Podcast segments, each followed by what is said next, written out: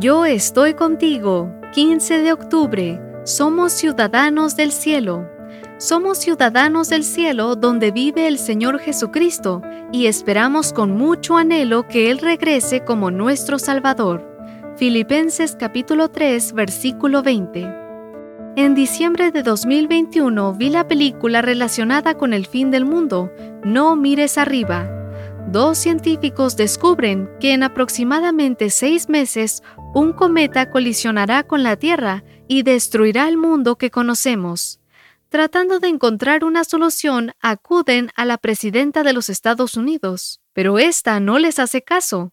Luego son entrevistados en un conocido programa de televisión en el que nadie los toma en serio.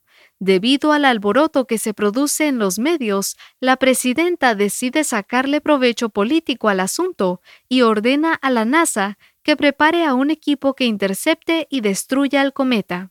Cuando ya la operación va a mitad de camino, el dueño de una gran tecnológica pide un momento a solas con la presidenta del país, y minutos después, ésta ordena cancelar la operación. ¿Por qué? Porque el cometa está repleto de minerales raros, de esos que se usan para fabricar celulares y computadoras, así que hay que sacarle provecho, y deciden no destruirlo. Al darse cuenta de que tanto al gobierno como a ese empresario lo único que les interesa es el negocio, los científicos comienzan una campaña pidiéndole a la gente que mire hacia arriba, que el cometa está ahí, pero el gobierno y la empresa tecnológica lanzan otra campaña diciéndole a la gente que no miren hacia arriba.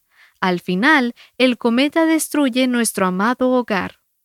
Aunque la película es una sátira llena de humor negro, me hizo pensar que la inminencia del fin del mundo debe llevarnos a mirar hacia arriba, a poner nuestra atención en lo que no será destruido. Sin embargo, nuestro enemigo se las ha arreglado para que el mensaje de no mirar hacia arriba haya sido aceptado por la humanidad, y muchos solo piensan en lo terrenal. Filipenses 3:19.